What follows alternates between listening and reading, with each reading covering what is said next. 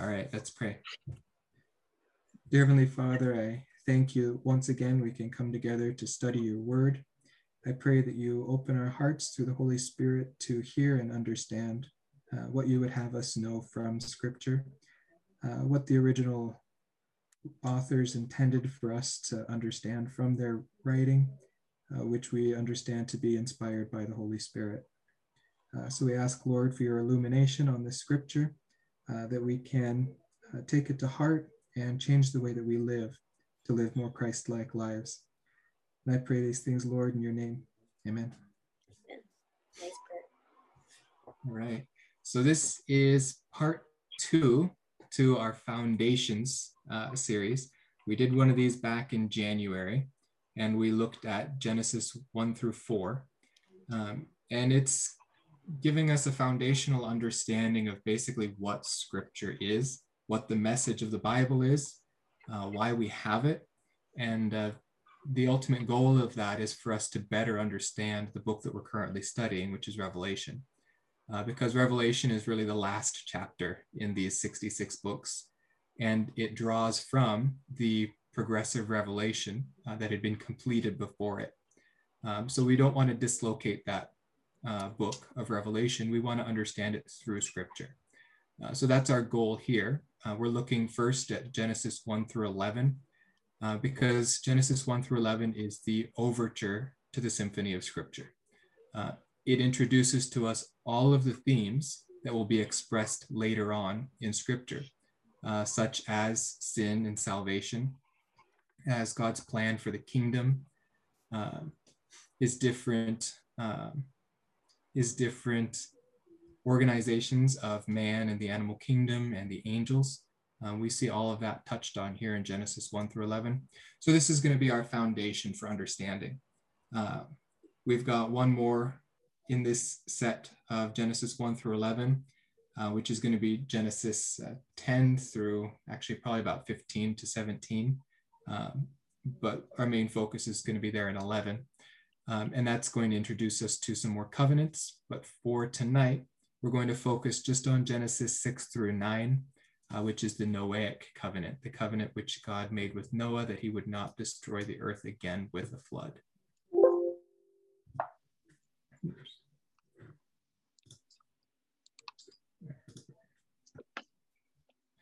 All right, so first let's review a bit uh, what we learned in the last one, because again, it was about three months ago that we did one of these foundations. So we'll review the Edenic covenant, the covenant that God made with Adam in Eden prior to the fall, and then the Adamic covenant, which God made after the fall. Uh, and these are just theological names for these covenants so that we understand what we're talking about uh, without having to explain where in scripture we find them. Um, so the Edenic is Genesis 1 through 3, and the Adamic is Genesis uh, 3 through 5. Um, 3 through 6, 7 is where we're going to find that. Um, and these covenants are legal language that God uses to tell man his expectations. And these expectations govern how God uh, intends to govern his creation and how men should act in this creation. Uh, so a covenant, here we've got a definition by Clarence Larkin. He was a Baptist pastor back in 1919. He says God's covenants with man originate with him, being God, and generally consist of a promise based on the fulfillment of certain conditions. Each one introduces a new dispensation. Now, some of these words are a little old, um, but we're, we're going to look at covenant um, as a biblical word that just means contract. It's a contract that God writes with man. These contracts originate with God, not with man.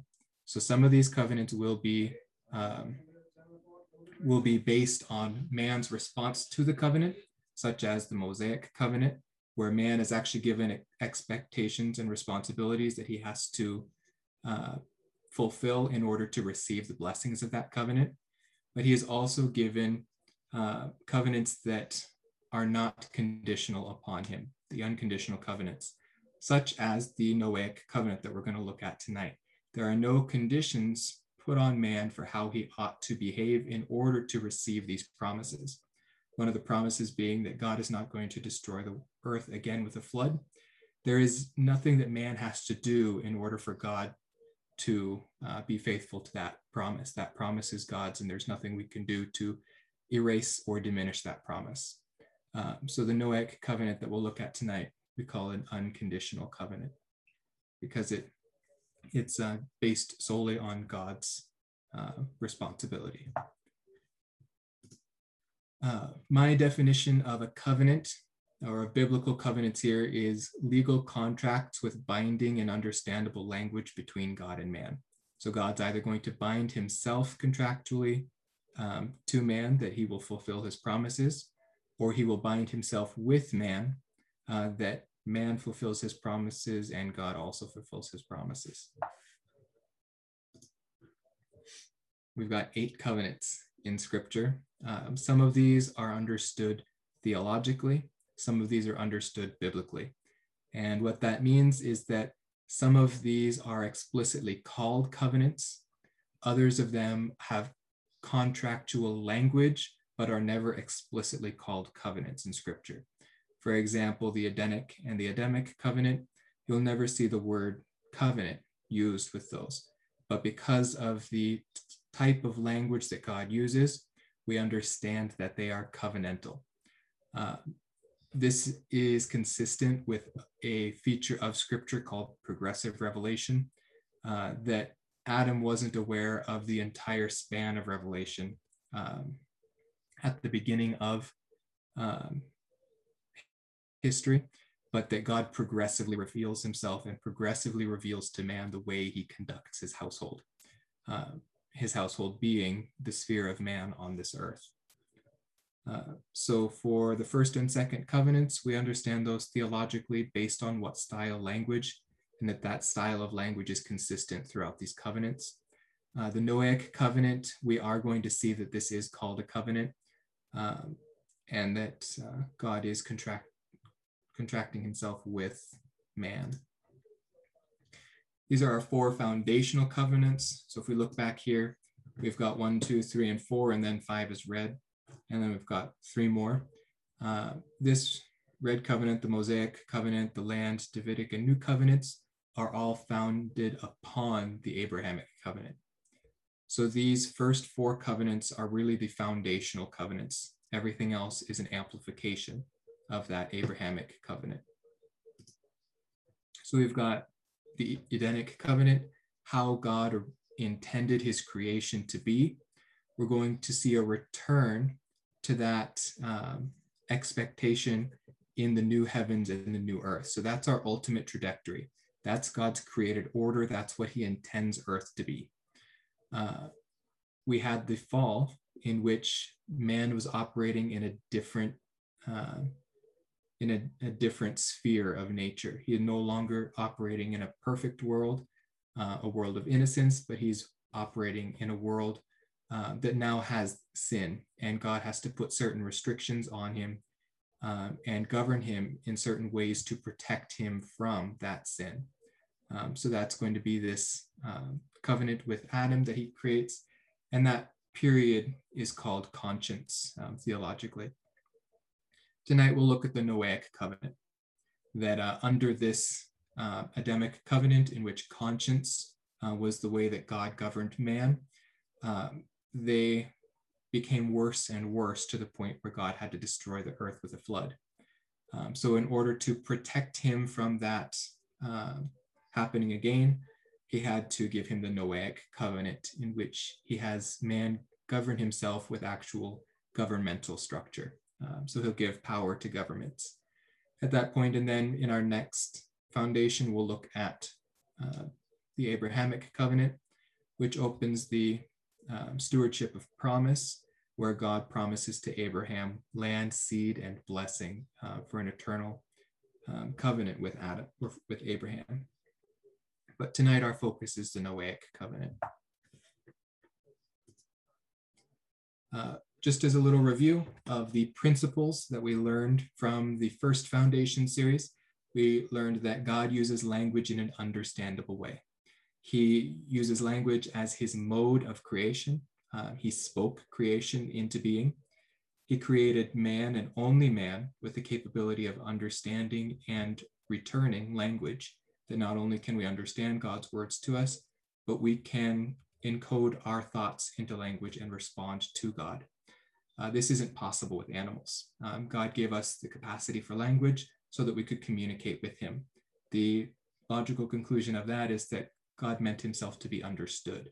So when we read scripture, we're going to read it as if God intends to be understood. Um, so we're not going to read it allegorically. We're going to read it uh, just as if we were having a conversation with God and this was the story that He was telling us. We understand that God gives man responsibility. Um, he was not hands off in the creation. Uh, he told man what he expects of man. And that purpose was for man to rule over creation. We saw this in Genesis 1:26, God speaking with himself in the Trinity about what he intends to do.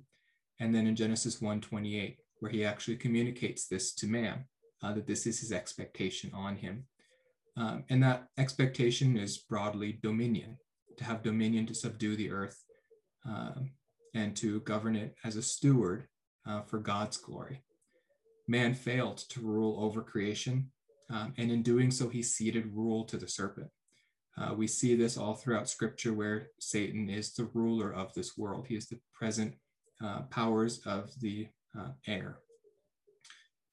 And uh, we, we see this in Genesis 3, and we're going to see it also um, all through Revelation um, that Satan is the current ruler of this world.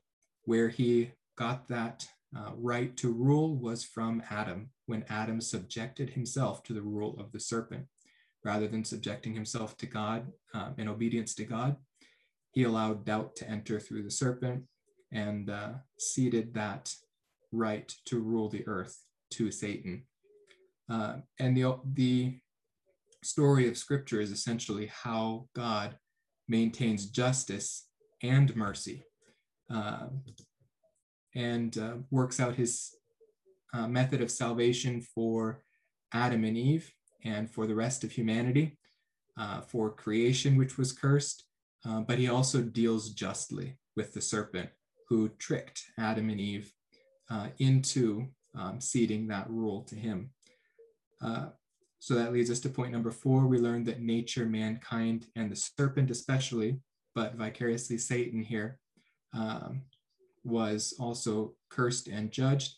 The language in here where it speaks to Satan, it appears that Satan had already been judged prior to this judgment.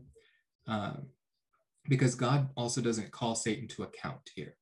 Um, Satan will be called to account in Revelation, but man and the woman are called to account uh, Satan's uh, call to account is uh, outside of our scope of Genesis 1 through 3.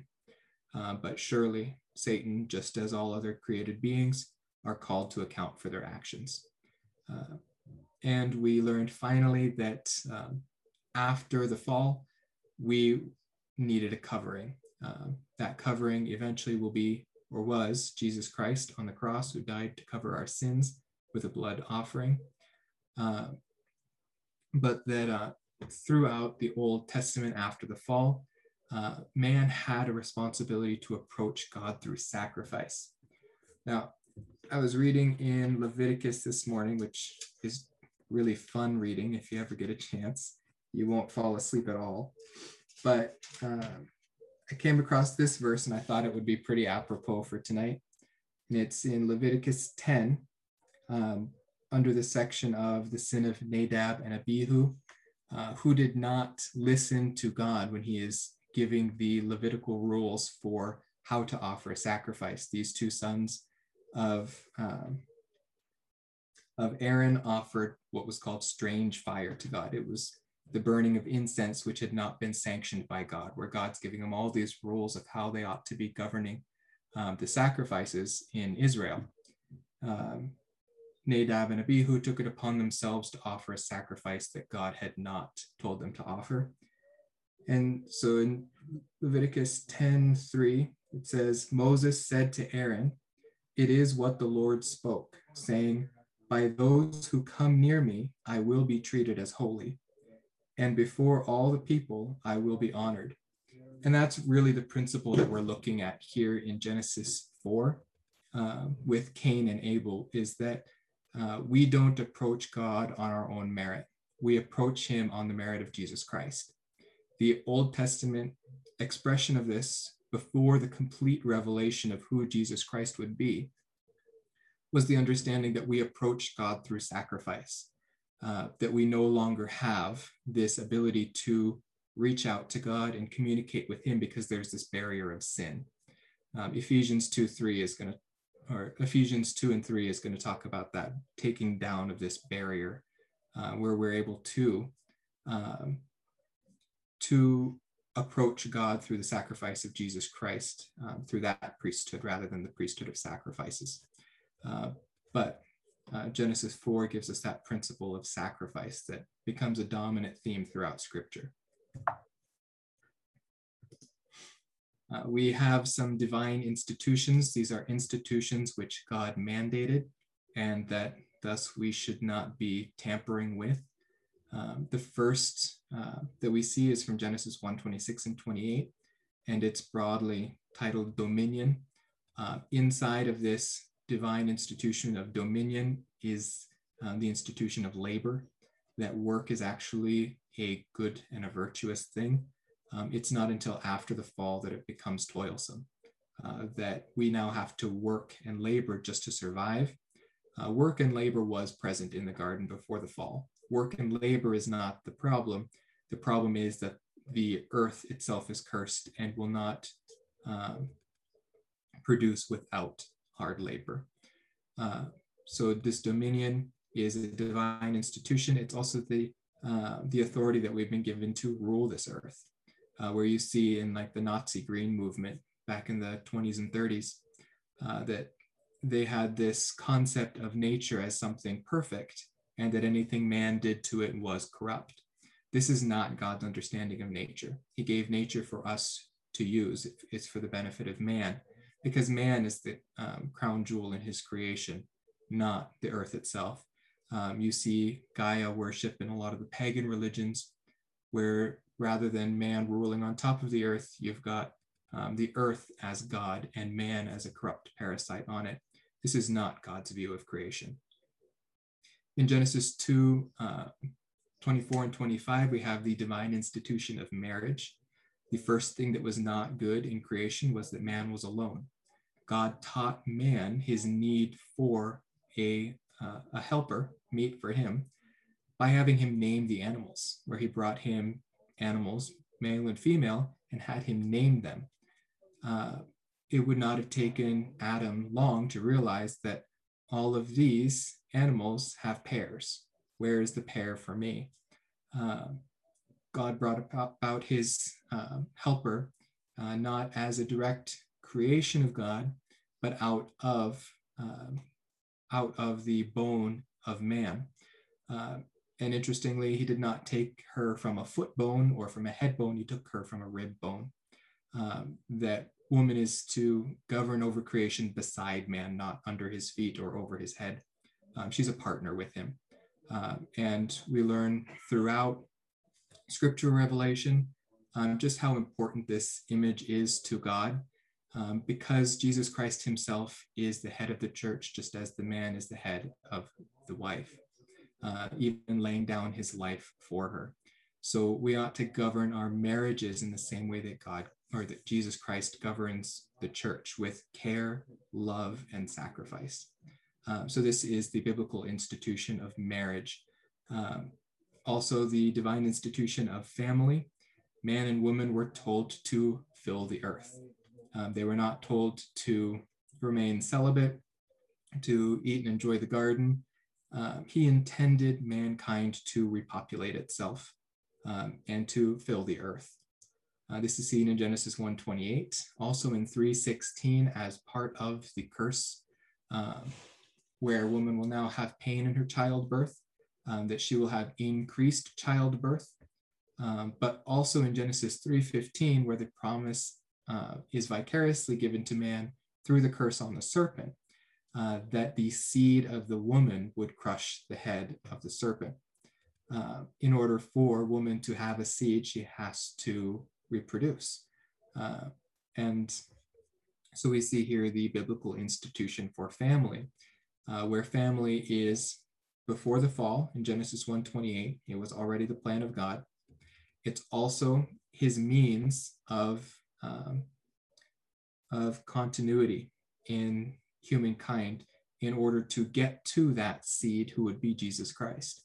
Um, he does that through the reproduction of humankind. That was a function that he built into man um, as something that would glorify him and ultimately lead to his own incarn- incarnation um, in Jesus Christ. Uh, we see it in 4 1 through 2 with the birth of Cain and Abel, um, and also later on in chapter 5 with the birth of Seth, um, who would take on that line after Abel. And we see it again in 8 7 with Noah and his family.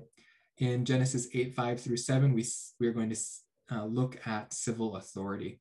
Um, I'll save that until we actually get to it because that's what we're going to be studying tonight. Um, so jumping quickly to number five, the nations, the last divine institution of God. This is in Genesis 11, 1 through 9. That's the uh, Tower of Babel, uh, where God actually sanctions nation states. In fact, he uses it as a protection against world government and the corruption that comes through world government. Uh, so nationalism is actually not only sanctioned by God, but it's one of his protections against the corruption of the tyranny of the 51%, or the tyranny of the oligarchy when too much power is fed to one. Um, so nations are actually a divine institution of God, and uh, he protects things like private property um, in those nations. And we see that especially as we go through the, the nation state of Israel um, and see how God governs that nation from within. All right, so our review of the specific points that we learned from the Edenic covenant. Uh, we learned that Adam, as humanity's representative, is a steward king of God's creation. God intended him to be head over um, this creation, but still subject to himself, subject to God, governing the creation on God's behalf. Uh, what that looks like is, um, well, God is broadly the king, the ruler of all the universe. This position of God's is never under question. Uh, but the steward king uh, operates in a smaller sphere of God's creation on this earth. So we are told to be stewards of this earth, um, probably in order that we understand God's um, prerogative in governing um, justly, with love, with mercy, uh, it helps us to more intimately understand who God is uh, in order to, um, to share some of these responsibilities in the microcosm of creation, because ultimately God's goal in creation is his glory. And one way that he glorifies himself is to reveal his attributes to us. Um, and in that, we worship him.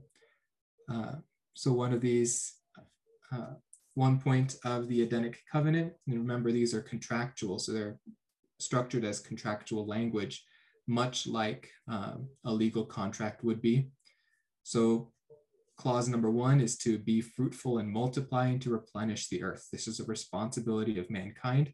Because responsibility has been put on man, we see that it is a conditional covenant.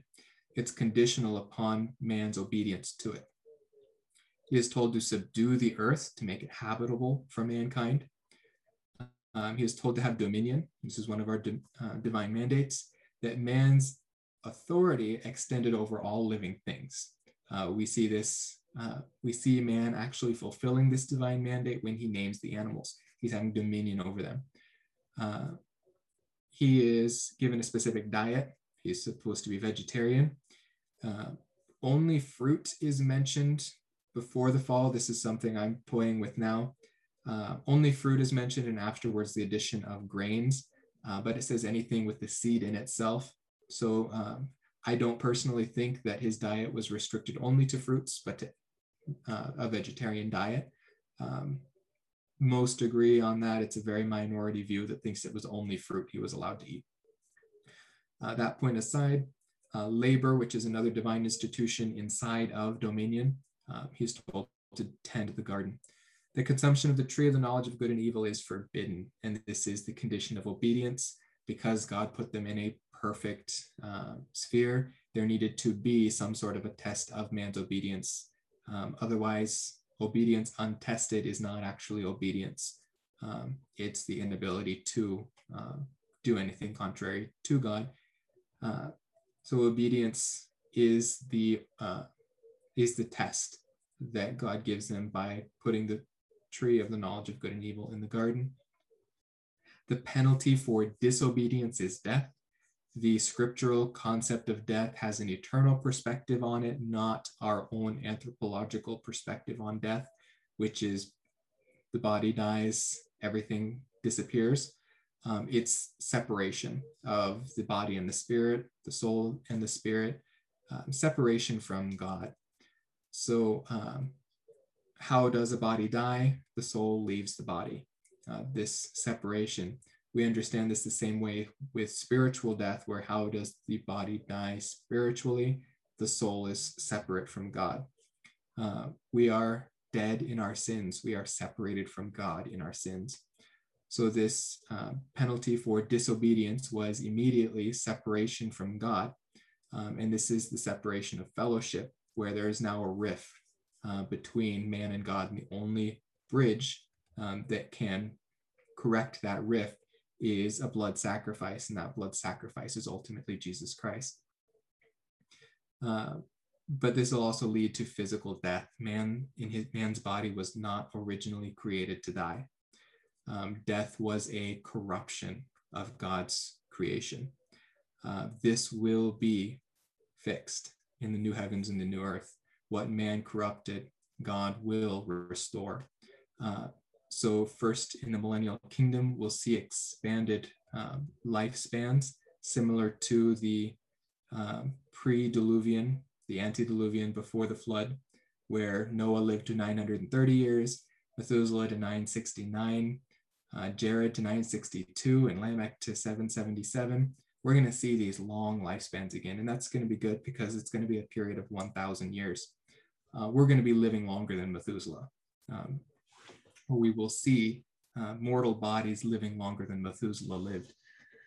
Uh, but in the new heavens and the new earth, we will all have our resurrection bodies, which is the body that Christ currently inhabits after his resurrection. Uh, we will be granted bodies uh, like these that he is the first fruit of the re- uh, resurrection.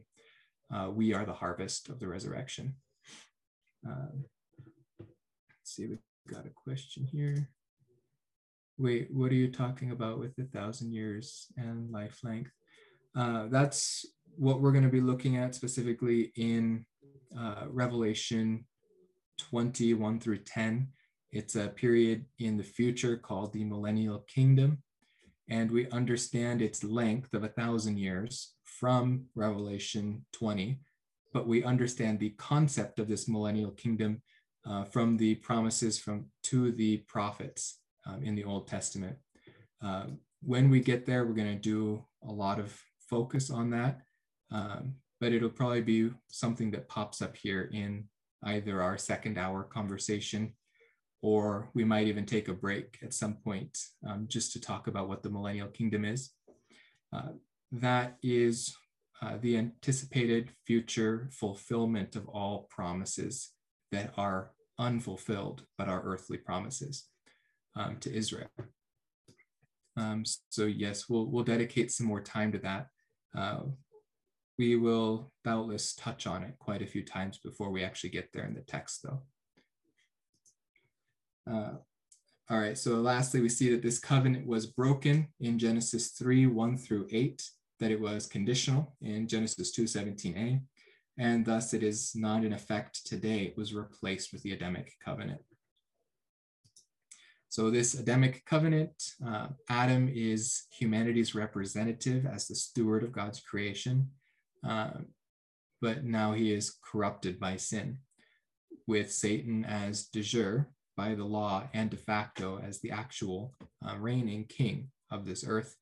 And so conflict is now introduced to the narrative of scripture, where before there was perfect peace and harmony, harmony, uh, now there is an actual conflict, uh, a, a uh, monkey wrench in the machine, if you will. Um, and that comes through the deception of the serpent and uh, the volitional sin of Adam. Um, so we see that the serpent uh, receives the first curse. He says he is cursed above all creatures for harming man. Uh, remember, man was God's crown jewel of creation. The serpent went right after that, um, and thus he's cursed above all creatures. Um, he's to crawl on his belly, meaning it did not slither before this curse, uh, but likely walked as the beasts of the field. You'll see in Genesis 3 1 uh, that he is more cunning than the beasts of the field. He is put in relation with these field beasts, uh, with which is associated in Genesis 3 1. Um, could have been small or large, but it looks as if he were um, more like a dragon than a snake uh, prior to the fall.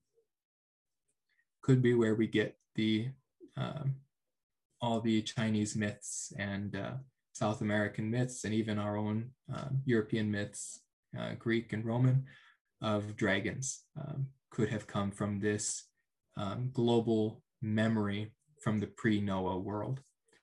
Uh, his food is to be dust. This is a Hebrew idiom of cursing. Uh, snakes don't actually eat dust, um, but it's a Hebrew um, figure of speech, basically to show his low position um, in the food chain. Uh, the curse will continue into the kingdom in Isaiah 65 and verse 25.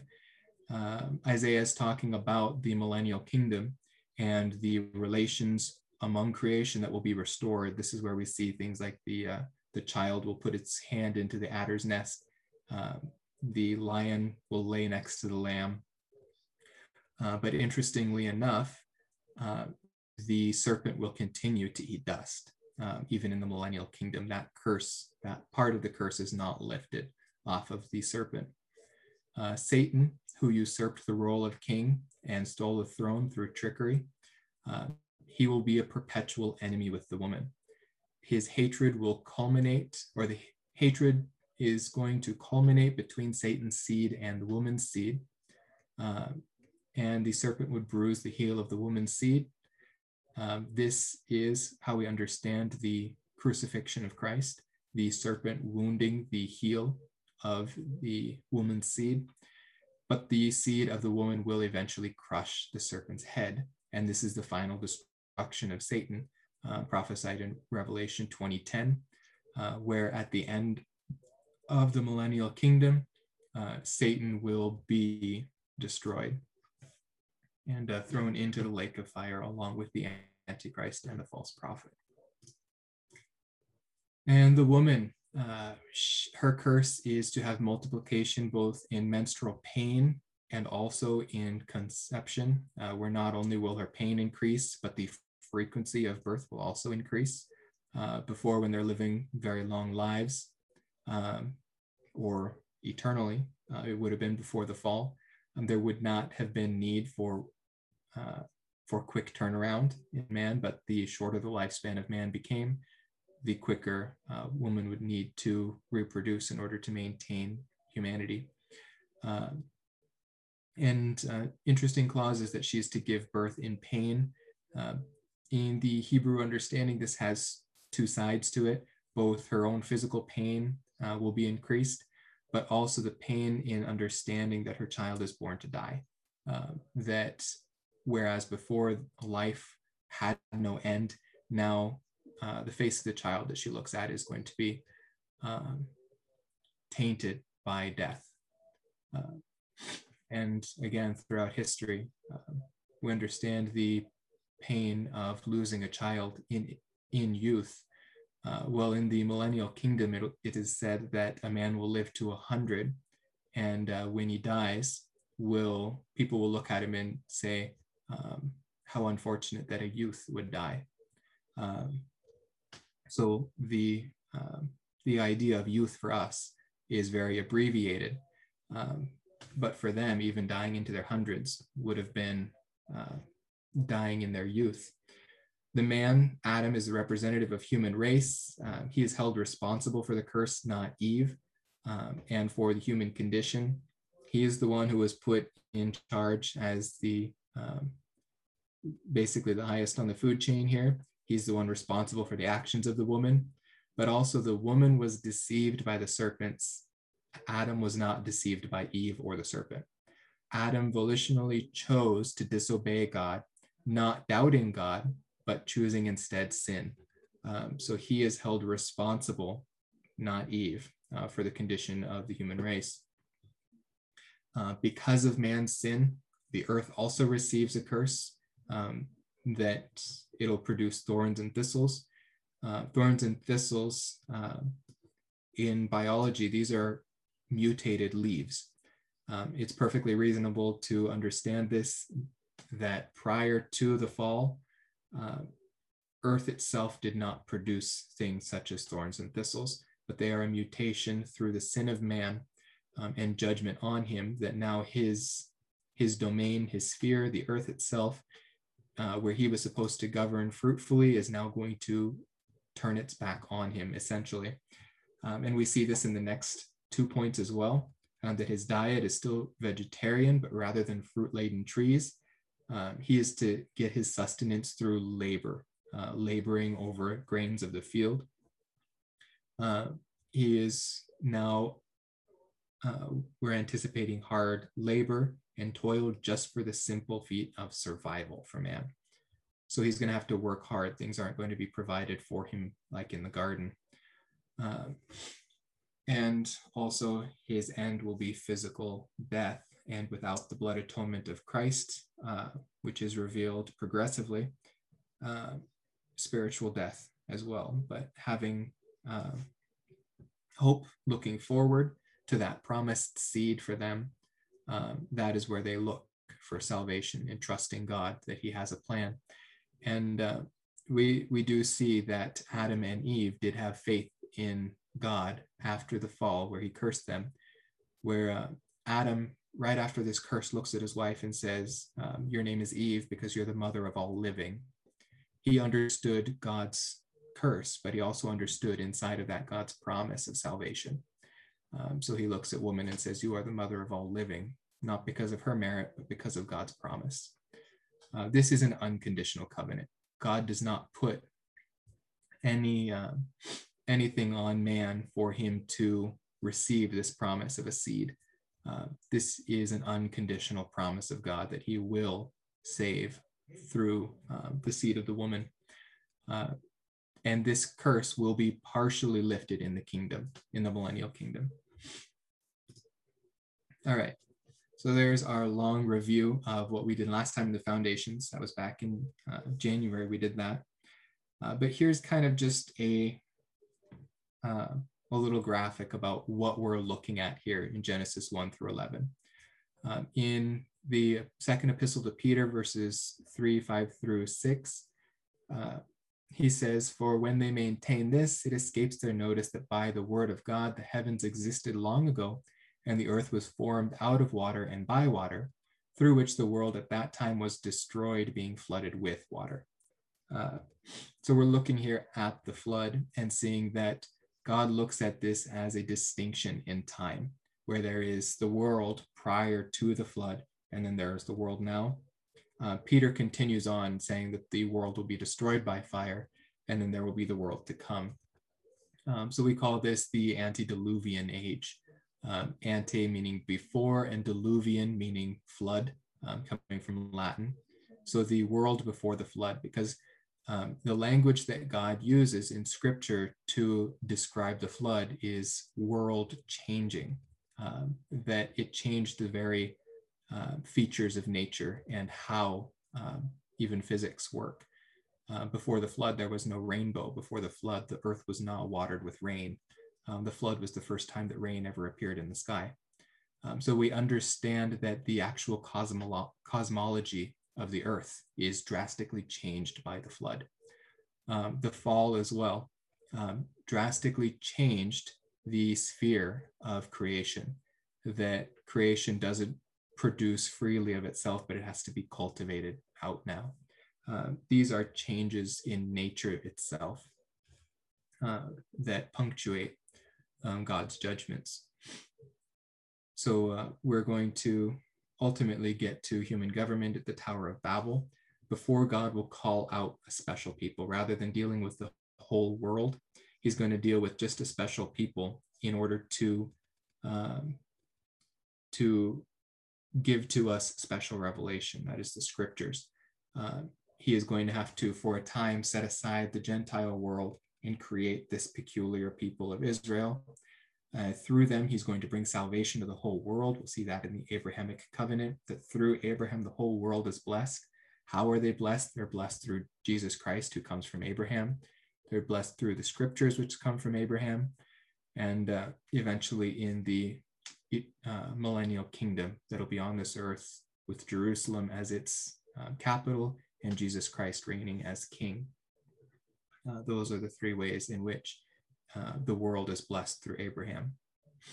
But this is all going to be the foundation upon which that blessing comes.